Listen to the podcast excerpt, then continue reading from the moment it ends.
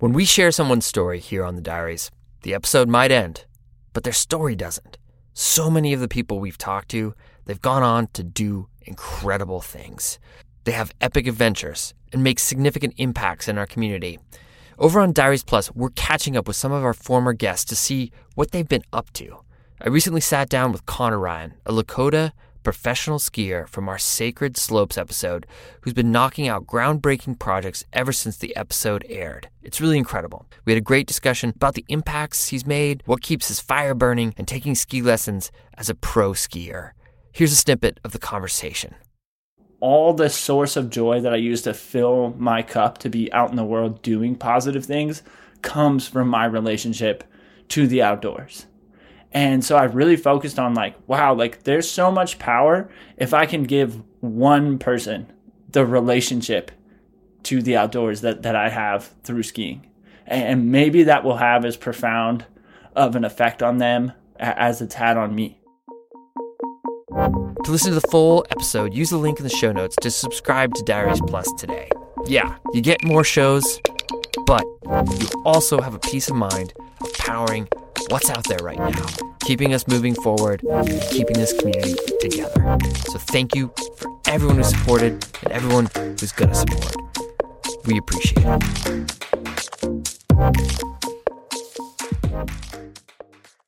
So I know it's the middle of March, but we're going to talk about ski season because it's important. I mean, it's a ritual, and rituals, especially this year, were important for me, uh, I know our family, it, it, got us through the winter. The winters here are really dark in Seattle, and if it weren't for skiing, I think we might have gone bonkers with uh, just kind of being on not full lockdown, but we were, you know, our state was pretty tight. Um, and I just remember when it first started snowing in November, just that buzz, and then it started snowing kind of for real, and then it started snowing for real, for real in February.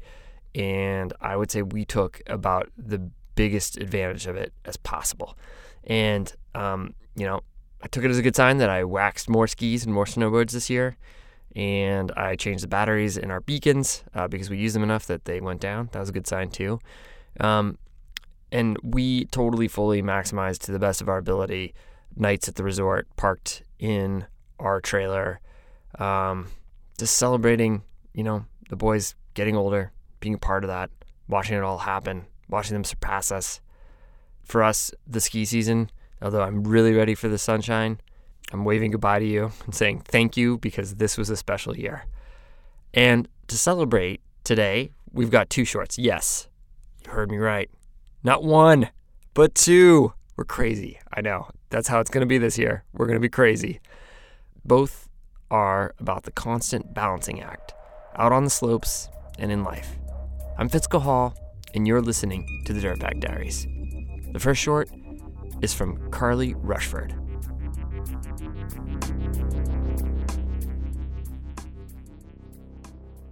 All around me, it was wet and somewhat frozen. I should have been able to see all the stars in the clear night sky, yet I couldn't quite get my eyes to focus.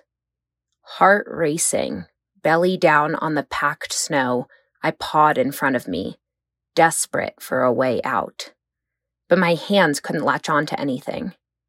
Struggling to catch my breath, it was becoming increasingly clear I wasn't getting out on my own. I was stuck, waist deep, in the pee hole.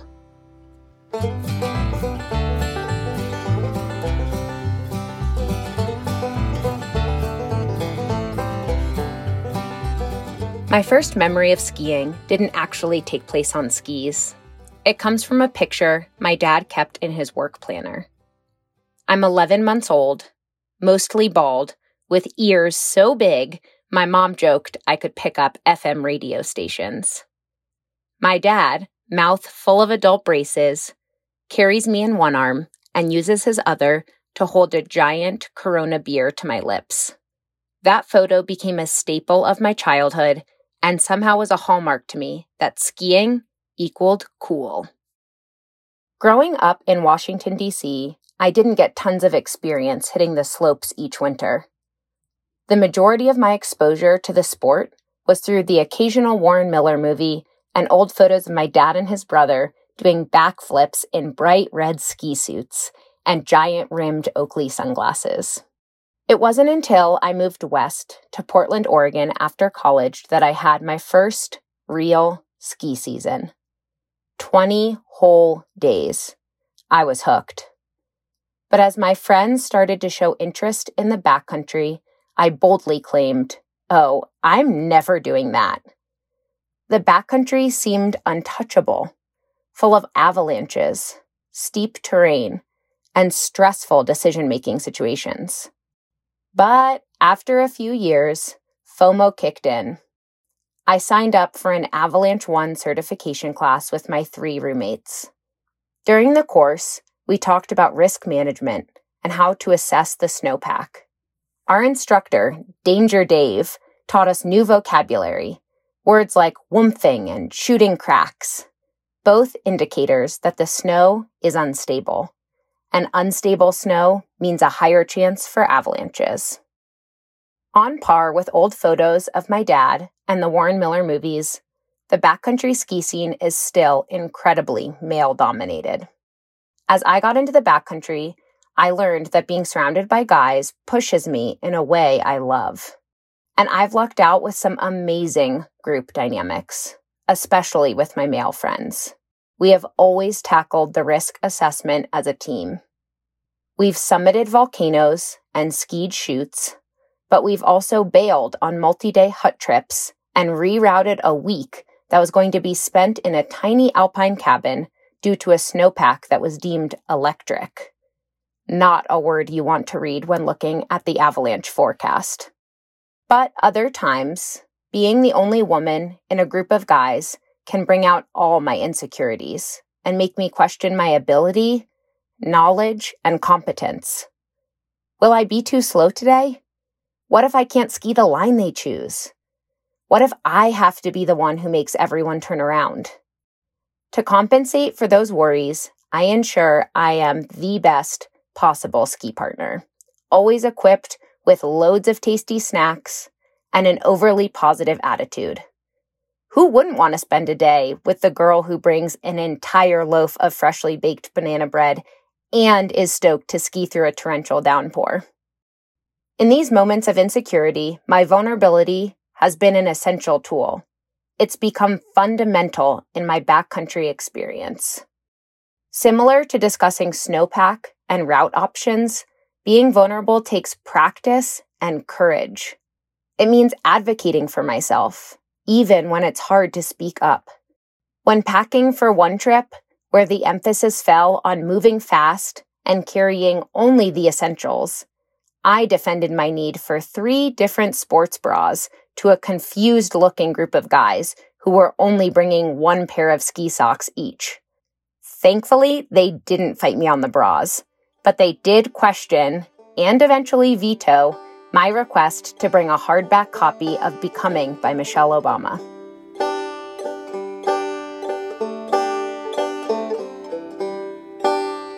When you're the only female on an all male trip, there are some discrepancies that come to light beyond just the need for sports bras. Biological differences strike again, but this time in respect to outdoor bathroom choices. Men can simply stand and pee into a snowbank. For us, it's not so simple. As a woman, you want a flat area, concave if you're feeling fancy, so your bottom doesn't go numb in the snow as you do your business. It wasn't until I took my first backcountry hut trip that I understood the importance of a P zone. On day trips, I'd gotten used to stepping off the trail, finding a somewhat blocked spot, and squatting down. For multi day trips, you don't really want everyone peeing all over the place because not only are you collecting snow for water, but it also becomes aesthetically unappealing pretty fast. Last January, I went on my first ever female dominated backcountry ski trip. My friend Katie secured a permit in the infamous Alpine Club of Canada lottery to spend a week at a magical 20 person hut in the Selkirk Mountains, accessible only by helicopter. It wasn't until we arrived at the base that the helicopter pilot realized the women outnumbered the men 11 to 9. As we piled our gear and mountain of food boxes, it was hard to contain the giddy excitement.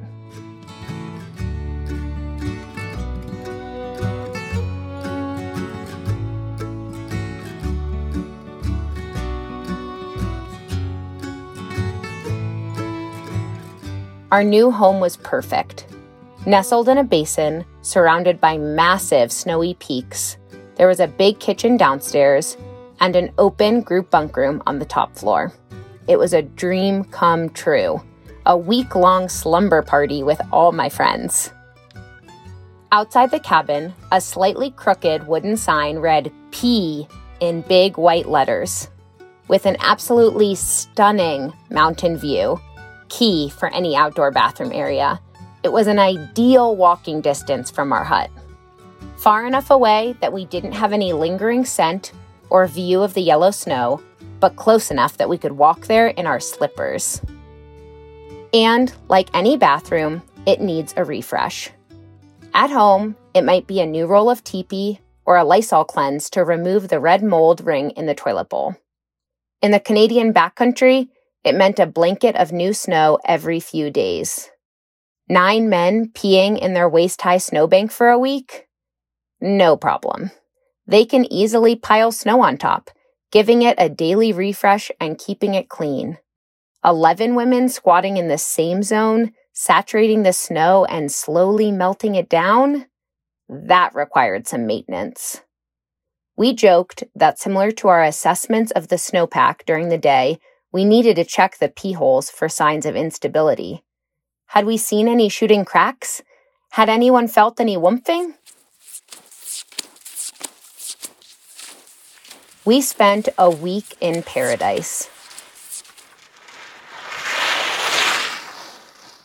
Seven days out of cell service, skiing fresh powder, cooking delicious meals in our finest costumes, and cleaning the kitchen while dancing to Lizzo's newest album.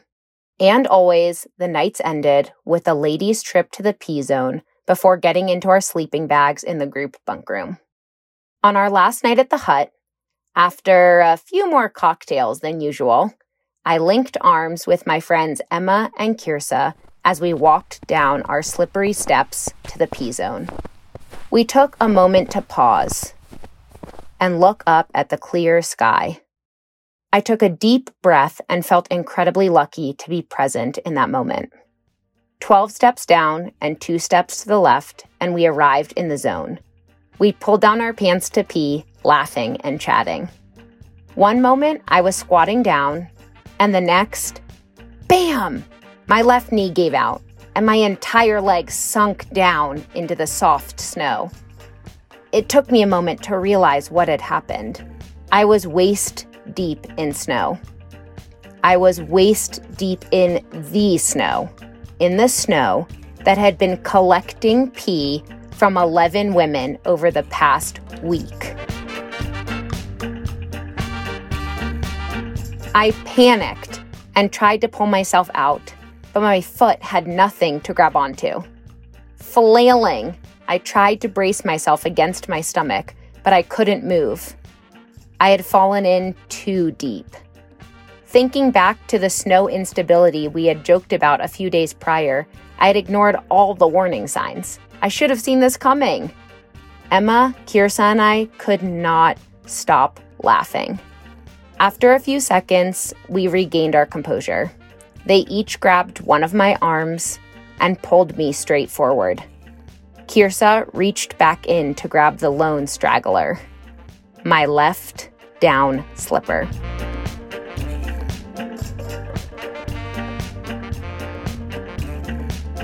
Falling in the pee hole reinforced the delicate balance in a mountain partnership between moments of levity and moments of seriousness. I realized that vulnerability comes in all different forms whether that's waist deep in the pee hole, negotiating a sports bra into my packing list, or staring down an intimidating line we're about to ski. It's in those instances that I build trust. And through trust, I develop strong and lasting partnerships. I've learned that when I fall down or in, I have the strength to laugh, ask for help, and get back on my feet.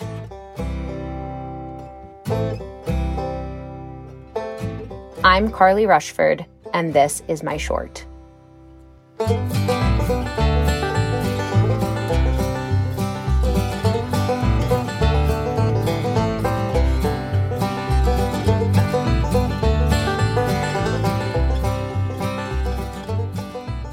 Thank you, Carly. We hope you get waist deep in fresh powder next time. After a short break, we'll hear from our friend Paddy O, aka Paddy O'Connell. Stay with us. Support for the diaries comes from Ketone IQ.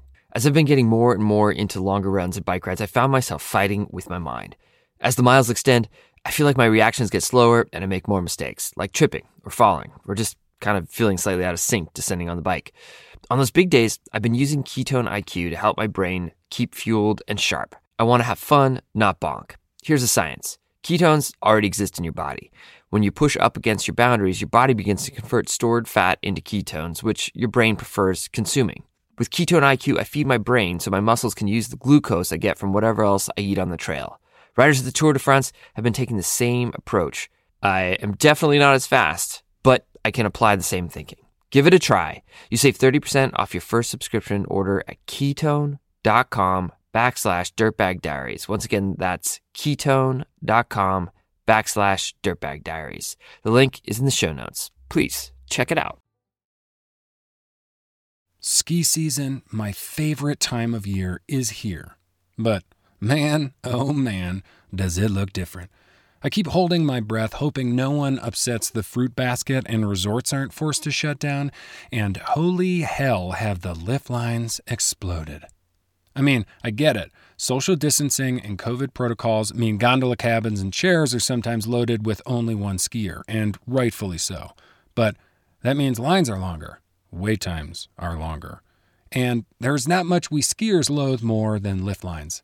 I despise cow eyed single file standing and sluggish shuffling. I'd rather take a Mike Tyson uppercut to my bathing suit area than be stuck in traffic.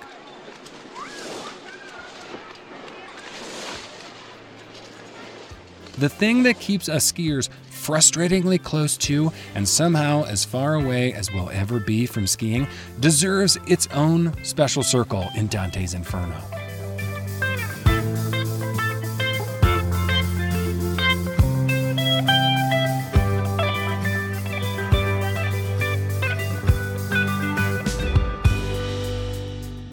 Remember what happened back in February of 2020? Following one of the resort's deepest snowfalls in its history, skiers at Vail waited for hours in a crowd that ballooned so big you would have thought the lift operators were handing out wads of hundreds and an affordable place to live. The internet deemed it the lift line apocalypse. At the time, I felt sorry for those skiers. We all did. That's the worst thing that could ever happen, we all thought. A lift line during a pandemic, that is a whole different beast. Think about it. Since the pandemic started, when's the last time you stood within arm's length of anyone, let alone in a crowd of strangers that didn't cause more anxiety than a middle school dance your parents were chaperoning? Pandemic lift lines make me very nervous. In many ways, I've been stuck inside a pretty nauseating cycle of fear during this ski season, but this isn't the first time skiing has looked seemingly less than awesome. So, won't you come with me on this time machine of nostalgic insight, pals? Let's gun this sucker to 88 and head into the past. I grew up in the Midwest, but I did not grow up skiing in the Midwest, or skiing at all. Like my face fur, my love for skiing came to me in my early 20s. I moved to Colorado in October of 2007. 23 years old, I had fallen in love with the sport on a three day springtime ski trip to Telluride a few months prior. The plan was to work for the ski resort in Telluride and, after the season, return back home to Chicago to get a real job after I had figured it out, whatever the hell it is. But I got hooked and I stayed. A classic retelling of the age old ski bum story. Boy falls in love with skiing. Boy moves to Ski Town. Boy gets perma goggle tan. Boy stays in mountains forever. Or so I thought. Instead, my skiing life backtracked when I was 29, while my personal life moved into a new future, albeit a terrifying one at the time. I moved from my beloved Telluride, Colorado to St. Paul, Minnesota to get sober. Going to rehab and moving into sober living was scary enough, but trading the precipitous, dramatic peaks of the San Juans for the miniature hills of the Twin Cities was pretty depressing. I knew that if I used the same Telluride ruler to measure a good ski day in the Midwest, I'd be more disappointed than a Bears fan during the playoffs. But before I could even wrap my head around what skiing the Midwest would look like, I had to get my skis. Along with all my earthly possessions, all of my gear was still in Colorado. Maybe it's different for other people, but I did not pack to go to rehab. I'd left Telluride for a post ski season pre summer vacation. All I brought with me was a barely packed red backpack, a few t shirts, and a pair of jeans, and maybe like a sock and a half. On the other hand, the baggage of living life on the edge of oblivion, constantly drunk and high since I was a teenager, running and numbing myself from the terror and darkness of alcoholic demons, well, that was all packed neatly inside my body in an emotional U Haul, or 57 emotional U Hauls. I exploded in drunken chaos in front of friends and family during that vacation, which led to an intervention, which led to rehab in Minnesota, which led to moving into a sober house in St. Paul with nothing but that sparsely packed red backpack, a bunch of unbridled emotions, and a lot of well, what the hell happens now? Anxiety. It was fall when my pals boxed up my belongings in Colorado and sent them to Minnesota.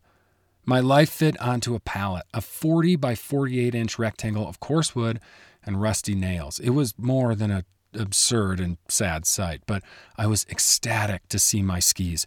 A pair of Wagner Customs, 193 centimeters of pure beauty, navy stripes hugged by dark cherry red buttresses and Art Deco piping on tip and tail.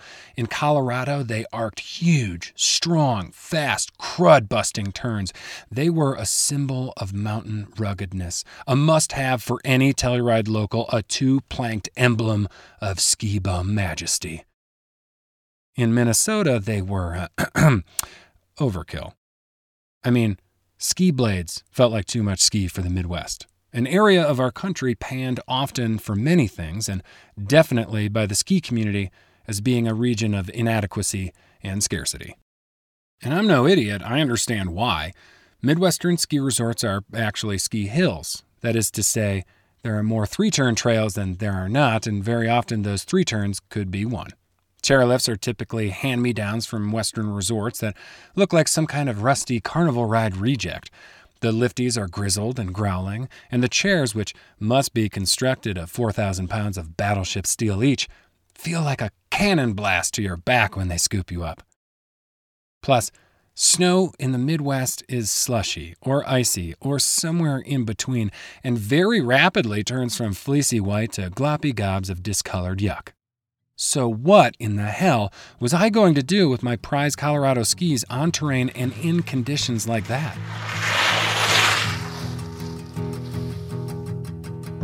First, I just straight lined everything to try to feel some speed. Then, I tried to drop my hip as close to the icy groomer as possible in one gigantic giant slalom turn. Then I tried the icy bumps. That was a mistake. Then I tried the park that was more of a mistake. I was trying, but I just wasn't getting that same feeling that seemed to come so easily in Colorado. I thought on what I love about skiing, down to the minute details. And that's when I realized my favorite thing about skiing is not the dramatic peaks, huge snowfalls, face shots, endless perfect creamy corduroy, or any number of things that saturate the Western ski experience. Though, to be clear, I do really, really, really love all those things, like a lot. My most beloved aspect of skiing is the very first thing that hooked me the turn, specifically, the right footed slarv. The first time I felt the energetic zippy spring from a flex ski travel through my legs and hit like a thousand pound 4th of July rocket in the center of my heart, my whole life transformed. And since, I've directed my entire existence to the pursuit of the turn, that turn, that feeling. Every single day I skied in the Midwest, I tried to find a spot on the hill where I could skid into a deep angle, let my tails slide out before snapping them back underneath me as drapes of chalky wash flung into the air and enveloped me. And every day I achieved that, even just one turn like that, was as good a day as any I'd ever had, maybe even better, because if you don't like skiing in the Midwest, you don't really like skiing at all. I needed in my newfound sobriety during that first winter in Minnesota, ending a lifelong sprint away from those alcoholic demons and depression and suicidal ideation, turning toward the emptiness, the anger, the fear, and working my way toward the light. And I skied a lot of one turn slarves on 200 feet of ice masquerading as snow. A side by side comparison to my winters back in Colorado would have made my Midwestern ski season seem like one of those hairless, wrinkly cats, just odd enough to be interesting. But every day on those hills, every turn on my Wagners, was a re examination and rejuvenation of my passion for skiing, and a realization that life and skiing was far more fun without booze and drugs. What is true about skiing in the Midwest is true about tiny positive moments in early sobriety. Given some grace and space, the minutiae accumulates into something grander. Because in a land of scarcity, morsels feel like meals.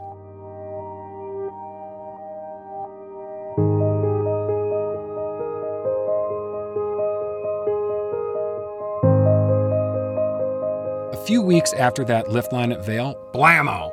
Every ski resort in the country shut down. And now, here we are today, masked, hugless, high fiveless, standing in a socially distant horde at the base of ski resorts with nothing but fear to keep us company. That lift line at Vail looks so goddamn beautiful. We've never been so lucky. We could enjoy the communal stoke of a double stuffed powder day lift line without fear. Hell, my mustache could have gotten stuck in someone's beard like industrial Velcro, and I would have felt okay about it. I miss bloated lift lines like that. But that thing that helped my Midwestern skiing is the same thing that helps me today. Feeling happy rather than fearful, even just feeling okay, has less to do with circumstances and much more to do with a change in perspective.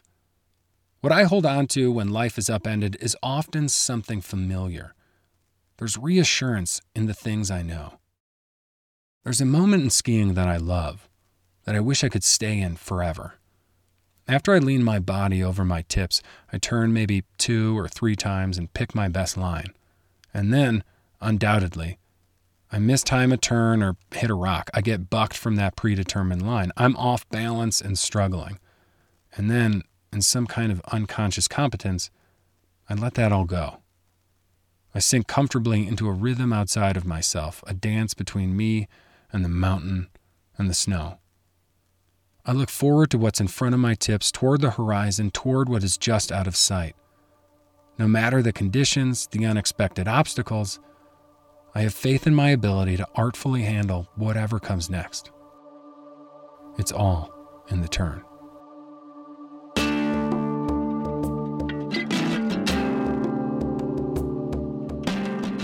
My name is Paddy O'Connell, but you can call me Paddy O. And this is my short.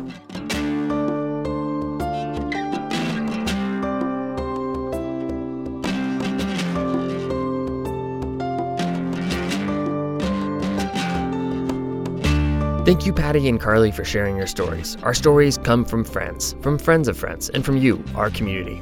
You have a compelling idea for a guest or a story, please give us a shout. You can use the submission form on our website, dirtbagdiaries.com. I we really cannot express how many ideas we get from all of you, and uh, I think we looked it up, and I think we're we're almost 300 episodes deep at this stage, which is crazy, and so many of them have been driven by you. So please think of us, think about your friends, think about those good stories you hear.